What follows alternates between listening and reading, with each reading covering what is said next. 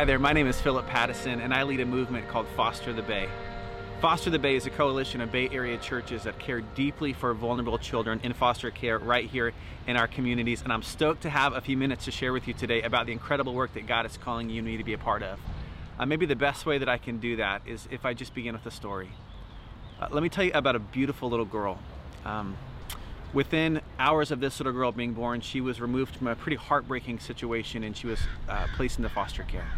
Uh, by the time she was three months old, she'd already been cared for by four different moms. Now we know that statistics tell us that the outlook on this little girl's future is probably pretty bleak. We know that 71% of girls that age out of foster care will be pregnant by the time they're 21. Um, half will be unemployed in their 20s. A third will be on the streets. Half will have a substance addiction.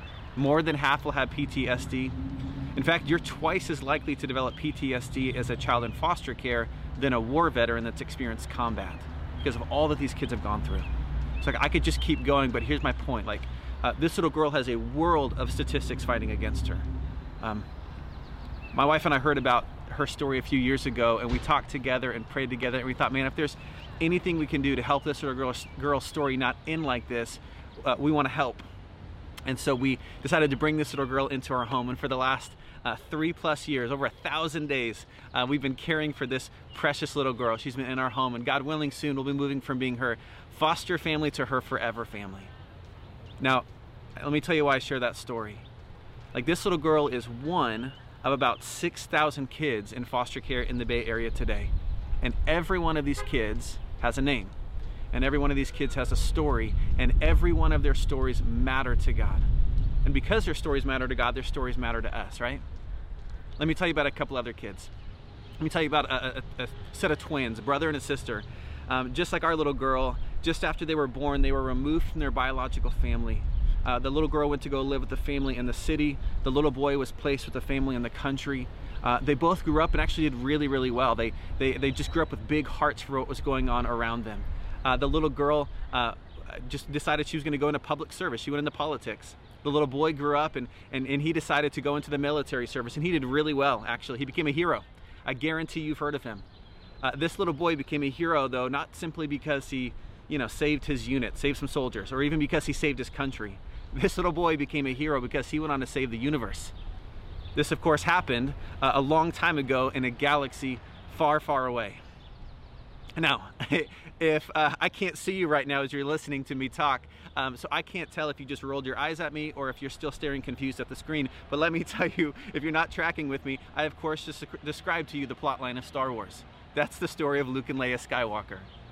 My buddy Krish Kandiah recently told that story in a TED talk that he did on foster care and adoption. And he said, you know, it's really fascinating when you think about it that Luke and Leia aren't alone in the film industry. It's amazing when you think about it how many of our favorite characters from some of our favorite stories have very similar backgrounds as Luke and as Leia. I think about it. Spider-Man was adopted by his aunt. Uh, Superman was adopted. Uh, James Bond, did you know James Bond was adopted? Um, uh, Batman, right? Uh, we don't know for sure the legal precedent of this, but Batman was brought up by his butler, and apparently that was okay. Um, uh, I could just keep going. Guardians of the Galaxy, right? The kids from Lemony Snicket, the kids from the Chronicles of Narnia, right? The Pevensie kids were fostered during the war. Uh, Eleven from Stranger Things. Uh, Harry Potter, right? Harry Potter was fostered by the Dursleys. Now, the Dursleys aren't shining examples of foster parents, uh, but nevertheless, Harry Potter was fostered. It seems as if filmmakers and storytellers have discovered something really, really important, right? That kids who grow up with difficult, heartbreaking, traumatic experiences that they are not without hope for their future. In fact, they have the capacity, they have the potential to become something pretty incredible. That somebody's history doesn't necessarily determine their destiny. And what I find so fascinating about that is like that's not just the makings of a good plot line. That's not just the ingredients for a good story. Like that truth is at the very heart of what we believe as followers of Jesus that although things seem to be broken and falling apart all around us, there is still hope for healing and for wholeness. And what I want to do today is I want to look at a passage of scripture with you where Jesus is going to tell us the very same thing. And it's in Matthew chapter 5, starting in verse 13. Jesus is saying this to his disciples. He reads this. He says, he says, "You are the salt of the earth. But if salt has lost its taste, how shall its saltiness be restored? Is no longer good for anything except to be thrown out and trampled under people's feet. You are the light of the world. A city set on a hill cannot be hidden. Nor do people light a lamp and put it under a basket, but on a stand, and it gives light to all in the house. In the same way, let your light shine before others, so that they may see your good works and give glory to your Father who is in heaven. Okay, so there are three things that Jesus tells, tells us here that I want to point out. First, Jesus says that we live in a world in need of salt and light. Secondly, he tells us how the world is going to experience this salt and light. And then, third and finally, he tells us what the impact of this salt and light will be. Um, so I want to take these things one at a time. All right. So the first thing Jesus says here is we live in a world that needs salt and light. What in the world does that mean? well, over and over again in the scriptures, Jesus tells us that we live in a world in need of his light. And without that, we're walking in darkness. Let me tell you what I think he means. Let me tell you about a guy named Ernest Shackleton. Okay, so Ernest Shackleton was a famous British explorer who back in the day got famously stranded in Antarctica for months. And he was said that out of all the difficulties, all the hardships, all the challenges that he faced when he was stranded, um, including starvation, including freezing temperatures, the hardest thing that he faced was the darkness. Because in the South Pole, the sun goes down in May and doesn't come back up until July. And so for months, he was living in this utter, complete, can't see the hand in front of your face, pitch black darkness. And he said, in, darkness like that, a, a, man can go mad. Think about it. Like you, you can't see a, ahead of you anymore. You can't see in front of you, so you very quickly lose any sense of direction. You, you can't see what's standing right next to you, so you very quickly lose any sense of security. Can you imagine? He said you can't even see the hand in front of your face. You, you can't see yourself. He said it's almost as if you begin to forget what you look like. You begin to lose your sense of identity. So follow me. No sense of direction, no sense of security, no sense of identity. Like, I think that this is what Jesus might be telling us. This is what, what might, might be true of us in our spiritual condition when we're living apart from His light, when we're living in darkness. I know that this has been true for me at certain times in my life. I've been living in darkness. And I don't know you, but I'm pretty confident that this has been true for you as well. In fact, I think for some of you listening today, it's true of you today. Now, if you're listening today and maybe you're just exploring all of this, right? You're just trying to figure out who this Jesus is and what this is all about. I understand that what I just said to you might come across a little bit offensive, right? I don't know you, I don't know your story, and yet um, I have the audacity to tell you that you're, you're walking in darkness, living in darkness, and you're desperate for some kind of light to break through your life. Listen, I understand that that can come across a little bit offensive, um, but I think that if we're all honest with ourselves, well, uh, we all understand, at least to some degree, that this is true. I'll, I'll, even give you one small example of why I think we all get this to some degree.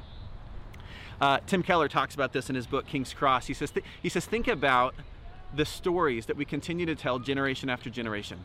Why is it that every generation tells the same story about like a damsel in distress, right? Locked away into some in some tall tower in some dark castle, enslaved by some you know evil dragon or something.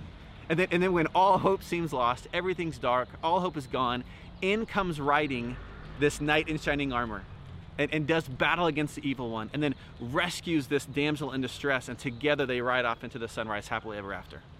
Like, why is it that we tell that story generation after generation? Like that, we realize that is the story of Jesus. Think about how often we tell the same story and we just repackage it in, in, in a different way. Sleeping Beauty, right? Sleeping Beauty reminds us that death need not be the end. That one day a prince will come and do battle against the evil one and will come and kiss us and wake us up out of our sleep.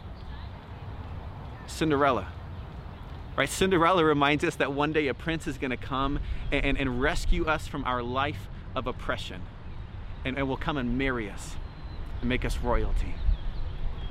Beauty and the Beast. Listen, maybe one day a beauty will come and will see past all of our mistakes and see past all of our ugliness and all of our beastliness. And maybe, just maybe, their love will be so strong and so powerful, it'll actually turn us into something beautiful, turn us into something glorious. Peter Pan. Maybe one day somebody will come and fly away with us to a land where we'll never grow old. Like I could just keep going uh, all day. right? One of my favorites is The Lion King. Um, what, what does The Lion King tells us? The Lion King tells us that when the rightful king is sitting on the throne, that all is well. That, that the land will live in peace and harmony and light. But when the evil one comes and takes the throne, everything falls apart and everything goes dark and everything goes desolate. In fact, I think it's so fascinating. In the original animated uh, Lion King, uh, the illustrators actually illustrated the, the scenes when, when Scar, the evil one, is sitting on the throne as actually dark and desolate. Do you remember that? That the light was gone, it was all desolate. But do you know what else the Lion King tells us? The Lion King also tells us that one day the Son of the King is coming back. And when he does, he's going to do battle against the evil one. And he's going to take back the throne that rightfully belongs to him. And once again, the, the rain will come and wash away the desolation. The sun is going to break through the clouds. And the land will again live in peace and harmony and light. Think about how often we repackage the same story, the same theme over and over and over again, and then spend $27 per ticket to go see that same story in the theater. Could it be that we so resonate with this theme because we know that ultimately this is what we need? It's what we most desperately desire. So listen, when my three year old little girl, that little girl that I shared with you about a, a few minutes ago, when my three year old little girl comes to me one day and says, Daddy, Daddy, I wish that there was a real prince. I wish there was a, a real prince that would come and make me a princess. I wish there was a real knight in shining armor who would whisk me away and together we'd ride off into the sunrise. I wish that there was a, a, a real beauty. I wish there was a, somebody real who would grab me by the hand and take me away to a land where I'd never grow old. I wish there was a real Superman who would come from some other world with power to fight evil. You know what I can tell her? I can say, oh baby, these stories are true. the stories are true. There is a real prince. There is a real knight in shining armor there is a real beauty that will see past all of our mistakes and love us right where we are. And His love is so strong, it's going to turn us into something beautiful. The stories are true. There is a knight in shining armor. There is a light breaking through the darkness, and His name is Jesus. He is the light of the world. That's the first thing that Jesus tells us here. The second thing that He tells us is this He tells us how the world is going to experience this light. Here in verse 14 again, Jesus says this. He says, You are the light of the world. A city set on a hill cannot be hidden. Now, if you're paying any attention at all, that might be a little bit confusing because I literally just said Jesus is the light of the world. And then Jesus here in verse 14 says, You are the light of the world. So which is it? Well, if you keep reading, it's actually pretty clear what he means.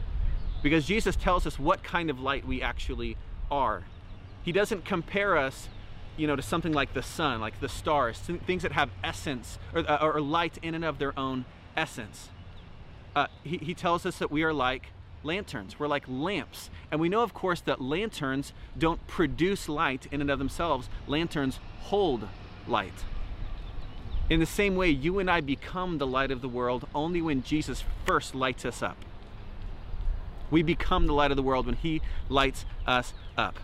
And we've seen from the very earliest days of, of, of the church what this can look like. In fact, uh, 2,000 years ago, after Jesus died on the cross and he rose again from the dead and he ascended back into heaven, history tells us that the earliest followers of Jesus uh, were all huddled together in an upstairs room. They were terrified.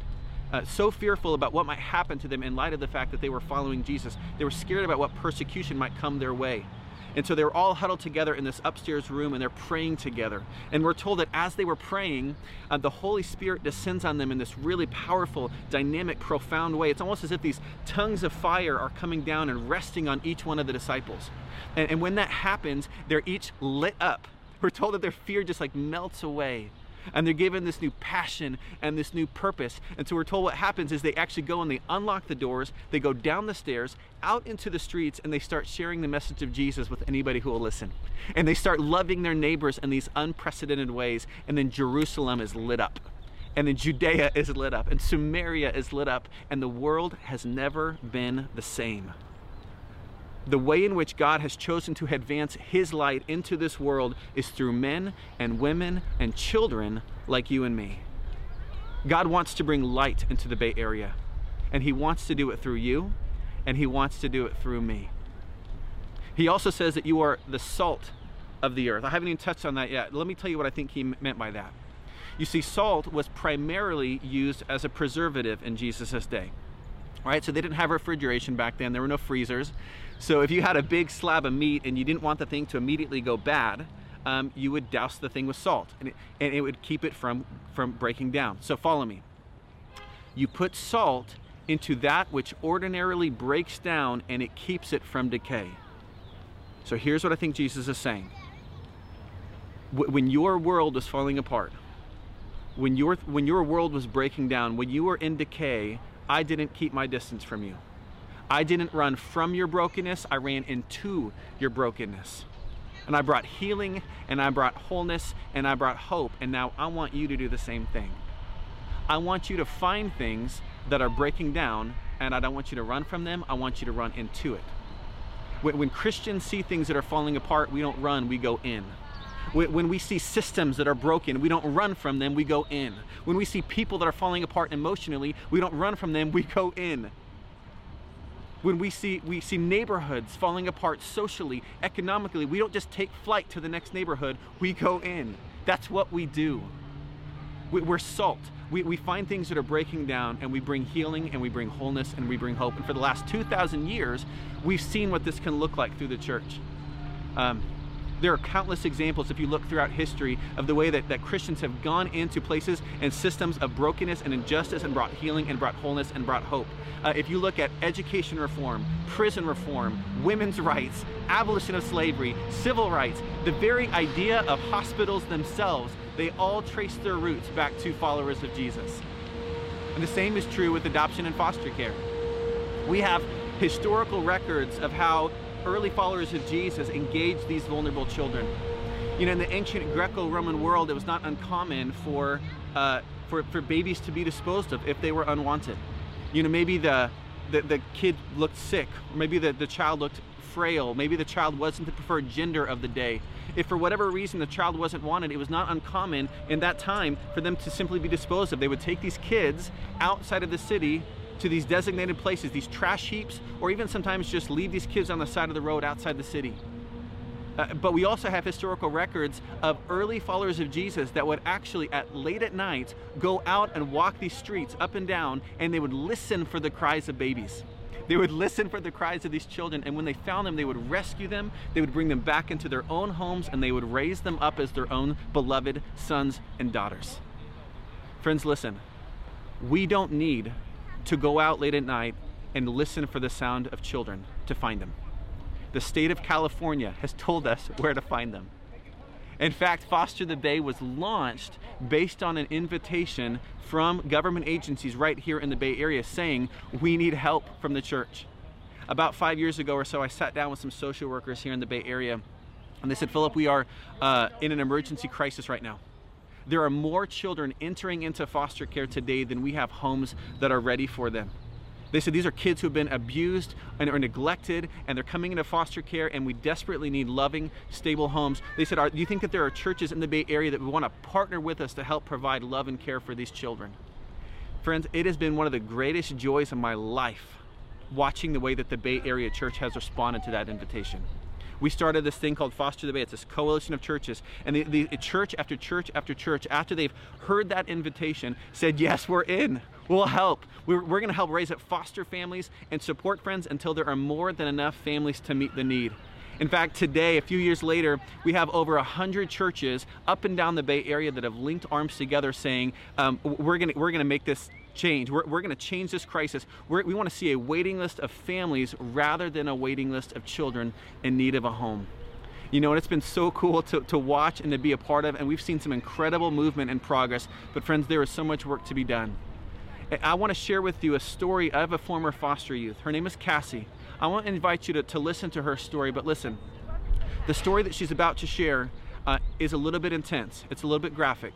Her story is not for the faint of heart if you're watching this today and you've got maybe some little kids in the living room with you, some some some young ears, I do want to let you know this might be a good opportunity, maybe to go send them to go grab a toy or to go get a, a drink of water for the next couple of minutes, because this story is a little bit intense. But listen, I think that you and I need to not shy away from stories like this it's important for us as Christians to be salt and light, for us not to run from broken and hard stories like this, but we enter into stories like this. So I want to invite you to listen to the story of Cassie and the way that a, that a, a loving foster family can have an impact on the life of a child.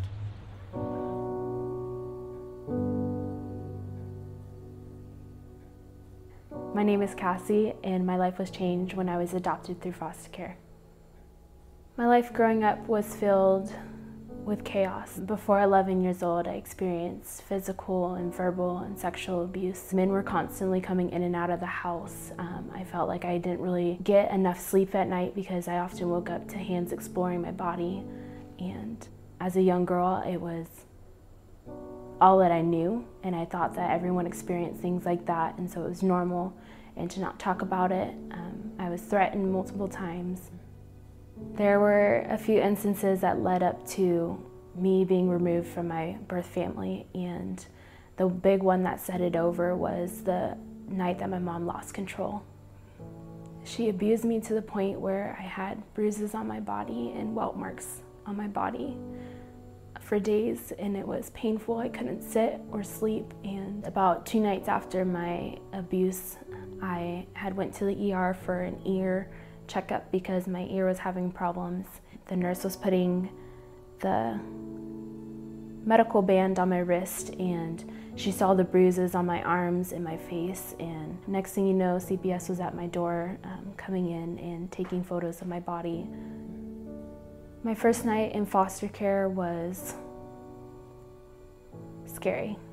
Um, that was the first night that I knew that change is very possible and that it can happen very suddenly. I was told that I needed to sleep in my own room, and so I was put in bed in my own room and had snuck into my siblings' room and slept with my brothers. And I got in trouble the next morning for sleeping with my brothers. And that was really confusing for me because that's the only thing that I knew is comfort. It's the only thing I knew as normal. I went through about four or five different temporary placement homes, and those were homes where I went a few days to a few weeks in the home. And in about my fifth or sixth home, I was placed into a permanent placement home, and I was there for two years. When I was going on 13 years old, my birth aunt and my birth uncle stepped up and said that they wanted to adopt my younger brother and I. So I moved in with them and it was going great. We were getting to know one another, we would do everything together, we went to church together, we would do uh, Bible time together, and we would read the Word as a family and then things went for a turn really quickly. Um, right around my 13th birthday, my uncle began to sexually abuse me.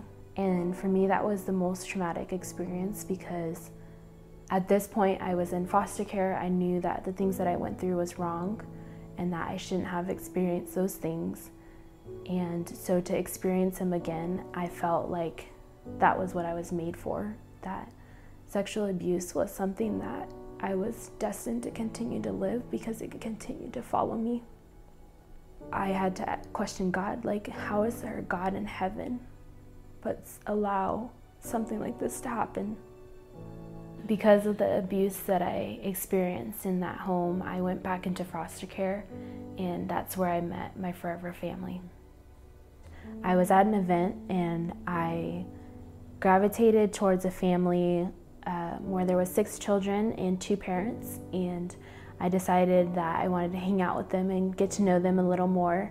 I started getting invited to family events that they had, um, and I got invited to spending weekends with them, and so they were making trips out to pick me up. After a couple months of spending time with them, the mom and dad picked me up and took me out to Cold Stone um, and, and asked me to be a part of their family.